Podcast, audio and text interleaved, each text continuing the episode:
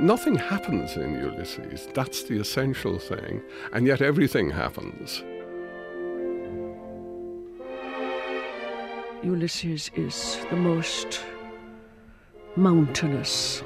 It's the most extraordinary and variable and ruminative and gifted and dazzling and everything else book. And it's like 18 novels in one, because the 18 chapters are written in completely different styles.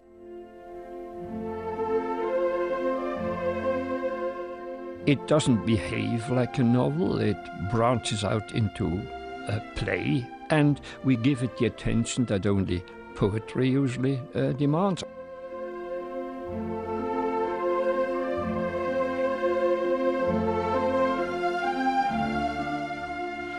First time I picked it up as a curious teenager in the 70s, I found it extraordinary, even bizarre. It was breathtaking, often difficult, but mesmerizing too. Nothing I'd ever read was remotely like it. It was explosive and revolutionary, in a way that books never seem to be. Parts of it reminded me more of the Sex Pistols or the punk singer Patti Smith than of any of the dusty classics we'd read in school, those sagas full of governesses and Victorian heroes. One man who was to become a confidant of Joyce in Zurich was the English artist Frank Budgen. Shortly after their initial meeting, Budgen remembers an evening stroll with his Irish friend. It was here that Joyce began to tell him about the book he was going to write. It was going to be a novel called Ulysses. He told me why he had chosen that hero in preference to any other. It was because Ulysses was the greatest all rounder that history, legend, or fiction had to show. He was a father and son, husband and lover, pacifist and warrior, home bird and wanderer, statesman and inventor. Homer's Ulysses took 20 years from door to door. The hero of Joyce's book was to do the round trip in as many hours. Joyce's obsession with the figure of Ulysses went back to his childhood in a gloomy and provincial Dublin. Loosely basing his book on Homer's epic was clever and original. It allowed him to write about chaos, but underpinned by a careful structure, like a wild solo in jazz against a steady, solid drum beat. Readers in 1922 would probably have been more knowledgeable about ancient Greece than most of us are today.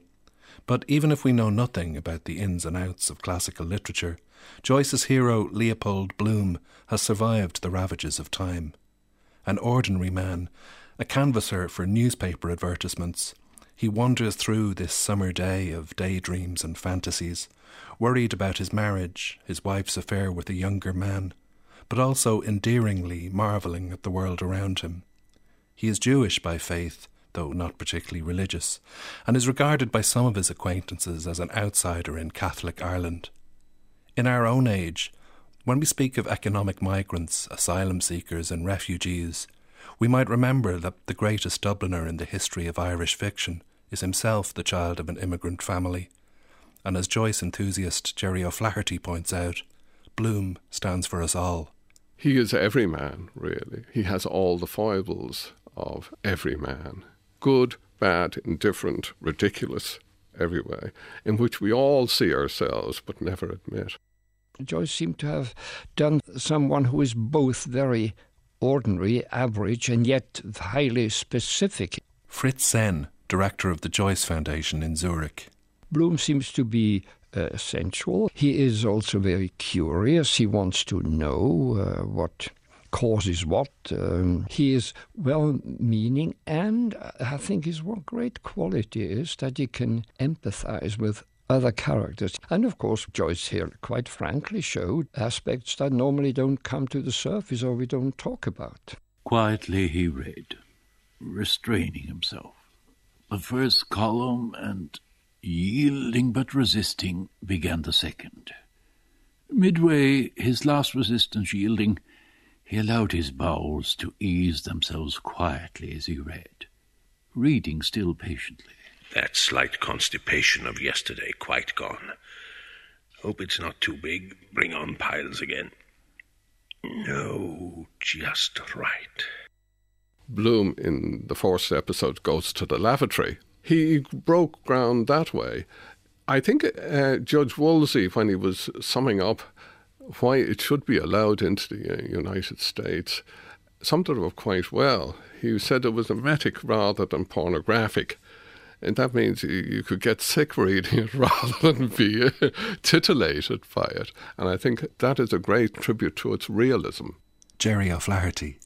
So this was new, the sheer detail and breadth of ambition. There are certainly other writers who are more gripping storytellers. But here was a day with ordinary people doing mundane things, and a writer more preoccupied with the workings of the inner mind than events or narrative when you study biology, you take one particular cell, often it's been a frog for some reason, and study this in detail and think the rest will be in some way like this. It is representative. The macrocosm reflecting the microcosm. And so he took something up, and it almost seemed to me, as Joyce thought, give me anything, give me any day and uh, any little topic, and I make something out of it and the significance of the single day on which Ulysses is set, June 16, 1904, though not immediately evident from the beginning of the book, is explained by a friend of the family, Maria Jolas. When one thinks how young they both were when they first met on that June 16, 1904, it seems extraordinary that both he and she should have known that it would be till death us do part. For in reality, and it was she herself who told me this, that is the significance of this date, the date Joyce fixed for all time in Ulysses. It was on that day that he first met Nora Barnacle. The story of James Joyce and Nora Barnacle is an extraordinary one. A Galway born chambermaid in a Dublin hotel, she and Joyce were smitten with each other, it seems, at first meeting. They eloped to Europe, survived hard years of poverty, and lived together sometimes stormily until Joyce's death in 1941. Their early relationship appears from letters to have been one of passionate sexual love. But Edna O'Brien understands that life can rarely have been easy for Nora, as Joyce isolated himself more and more through his work. He used to say he went to the Azores every day with the writing. You would have to. You can't write like that and actually communicate much with people. And when you come back from the Azores that evening, you're a fairly depleted person. But they remained together all their lives and were inseparable, which is something for a man so, as he came to be, courted by all the world. That's a very big thing. And it shows what a profound creature Nora Barnacle was. We don't really know much about her because she wasn't driven to the written word like he was. In fact, she didn't care much about the written word, as he said ruefully. She got through 27 pages of Ulysses, and that unfortunately included the title page. During the writing of Ulysses, Frank Budgen was a frequent visitor to Joyce's noisy flat in Zurich, where talk was generally about the great work in progress. In the living room, the children did their homework and chattered away in Zürichdeutsch, which they had picked up at school. The house language was Italian.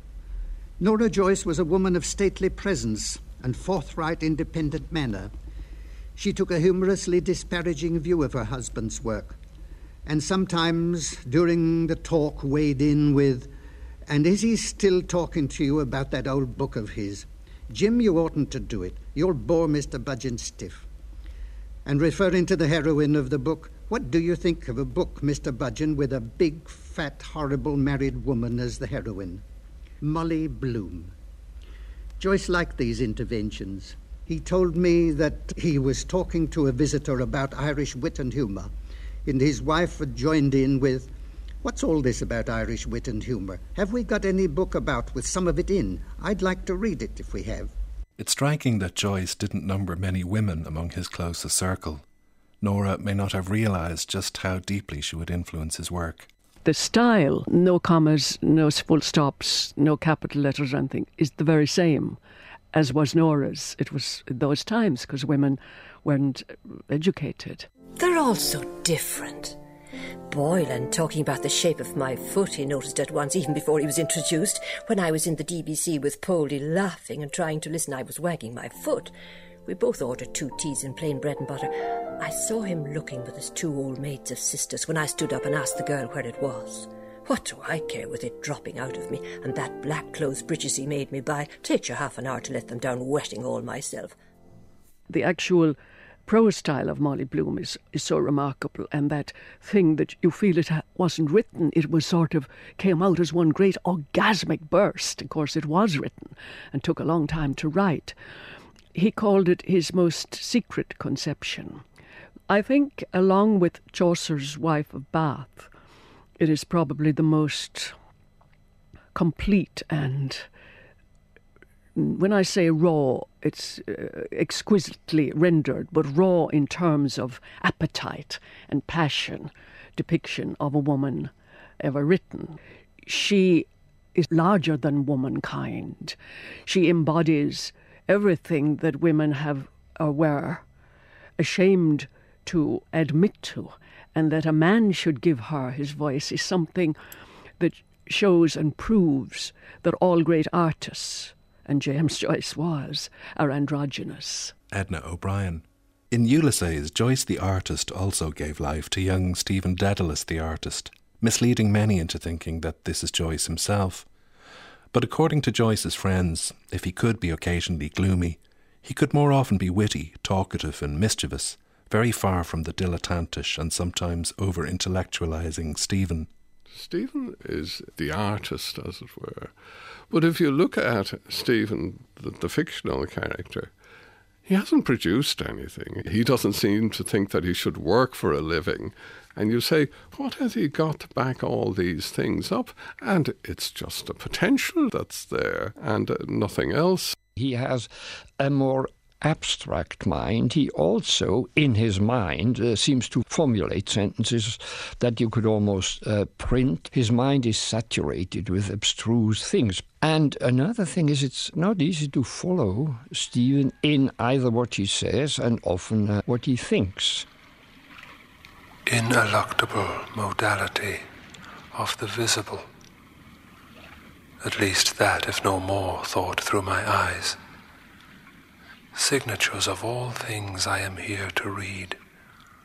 Seaspawn and seawrack, the nearing tide, that rusty boot, snot green, blue silver, rust, colored signs, limits of the diaphane. Readers in 1922 must have been bewildered by a writer who celebrated our secret mental processes more than anyone had before.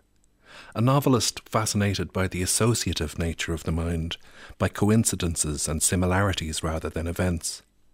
Although this jumping from one idea to another, the stream of consciousness technique, had been used by previous writers, especially the French novelist Edouard Dujardin, it was Joyce who would use it to most stunning effect. Joyce found a formula to fuse it with normal statement, uh, narrative. Uh, he opened the door or something of that sort, and with dialogue and this kind of free mixture where you often even don't see where we move into the interior monologue. That was something new, and early readers had a hard time, it seems. And by the way, the differences between, you might say, narrative statements and interior monologue, they're our problems, the critics and certainly not the artists. Eminent writers these days have laptops and offices, helpful publishers and Arts Council grants. It wasn't like that for Joyce in Zurich. Everyday life went on rowdily around him, with a young family, close quarters, and little tranquillity. His sister Eileen was summoned from Dublin to come and live with Jim and Nora. She paints a vivid picture of how Joyce worked. He wrote at night mostly, and he lay always across the bed on his stomach when he wrote, with a huge blue pencil, a huge blue pencil, like a carpenter's pencil, and a white coat on him to reflect on the paper, you see, to give reflection because his sight was so bad.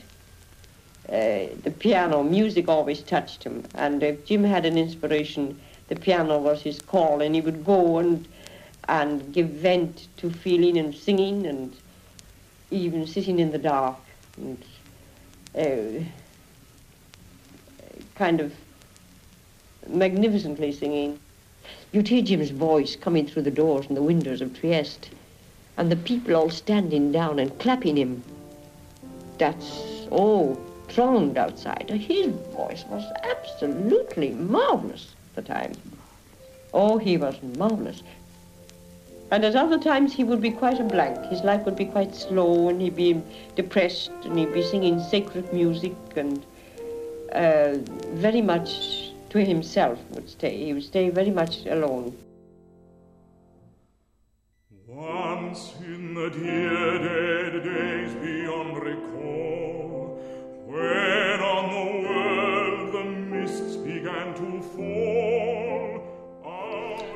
And if you happened to find yourself in the company of Joyce, he'd regard you as raw material for his writing.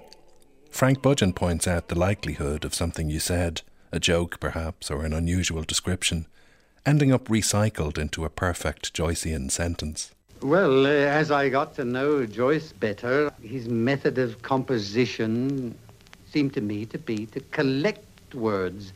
He invented them himself, he put them down himself, but then he was always listening, listening, listening, listening for every crumb of talk he could get from anybody at the table, anybody in the street, anybody on the tram car, from me and from anybody else. He wanted words and words and words. Eh, yes, he always got a little tablet in his vest pocket. I should think about two inches square. And uh, on any occasion that seemed to him to warrant it, he dragged out this tablet and put down a word. Although Joyce's family were always his main social unit, he loved going out to eat and drink with friends. He had a fondness for the best hotels and excellent restaurants, including when he barely had money to pay the rent. Perhaps he inherited this financial nonchalance from his father. Perhaps he was compensating for an often hungry childhood. Certainly, money, or the lack of it, is always a factor in Ulysses. Where Dubliners spend and borrow and lend, the details of their transactions recorded like everything else.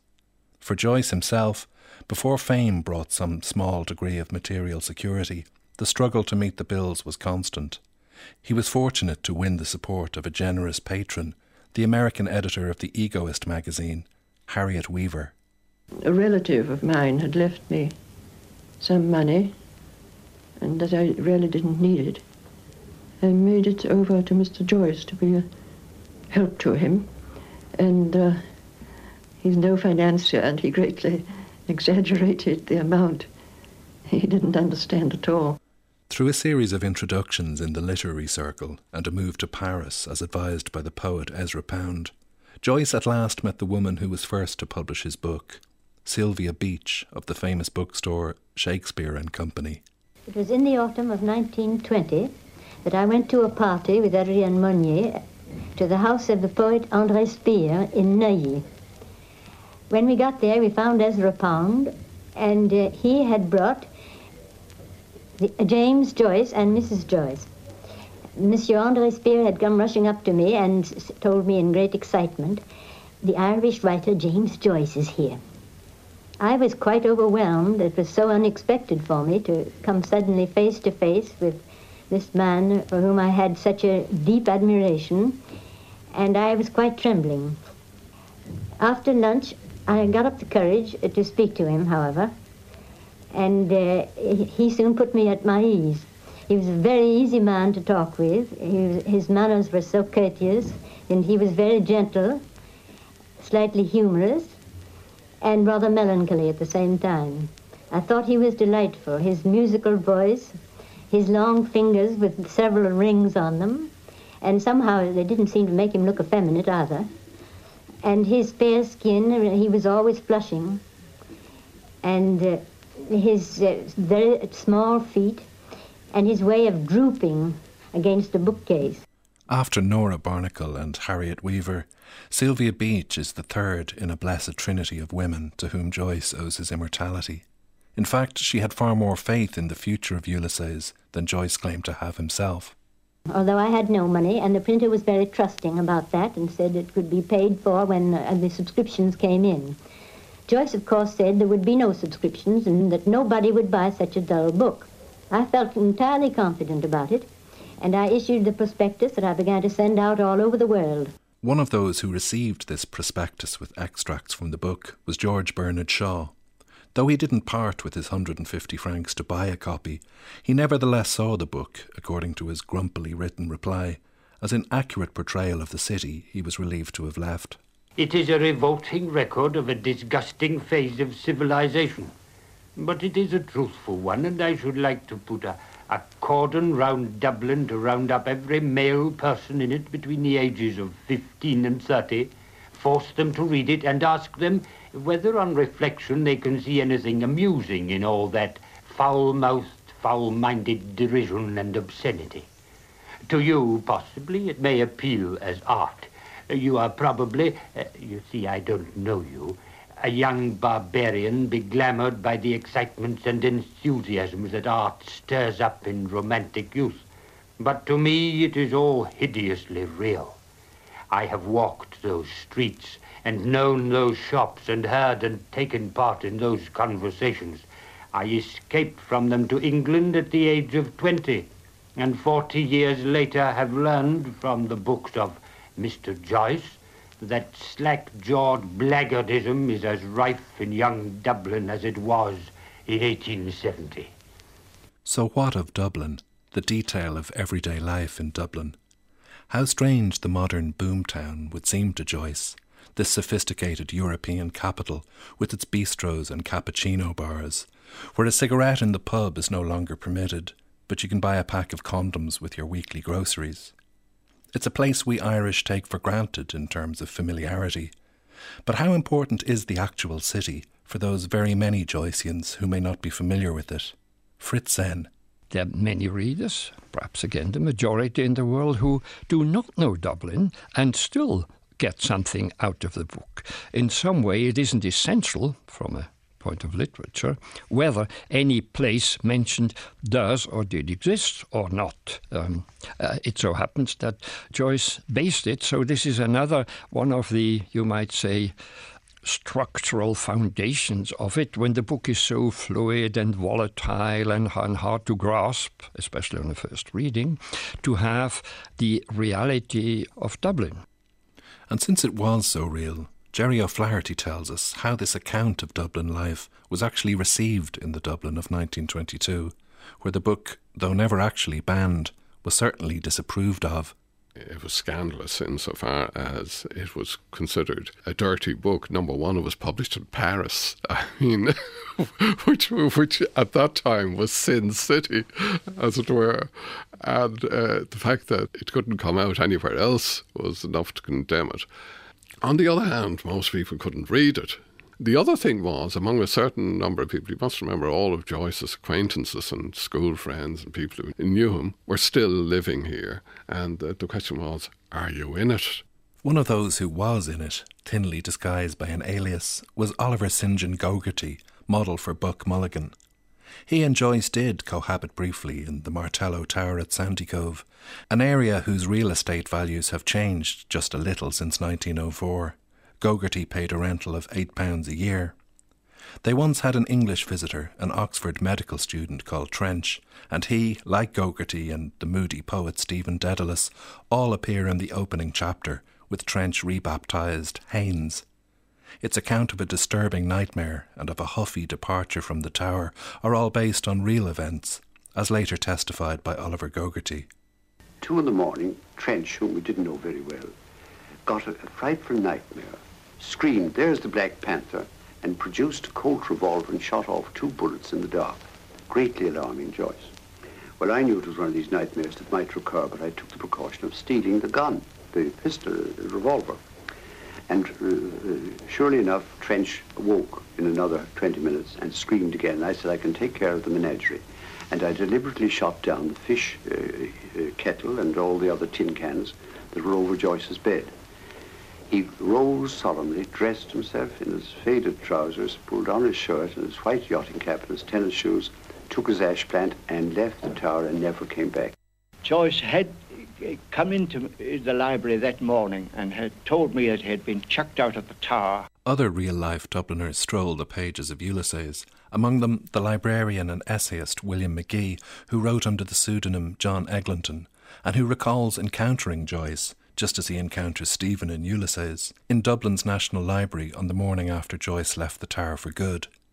The young poet was holding court to anyone who would listen, swapping interpretations of Shakespeare's Hamlet I, I have a sort of feeling that there was a, a talk about Hamlet and that I may have said something as ridiculous as what he credits me with in, in Ulysses.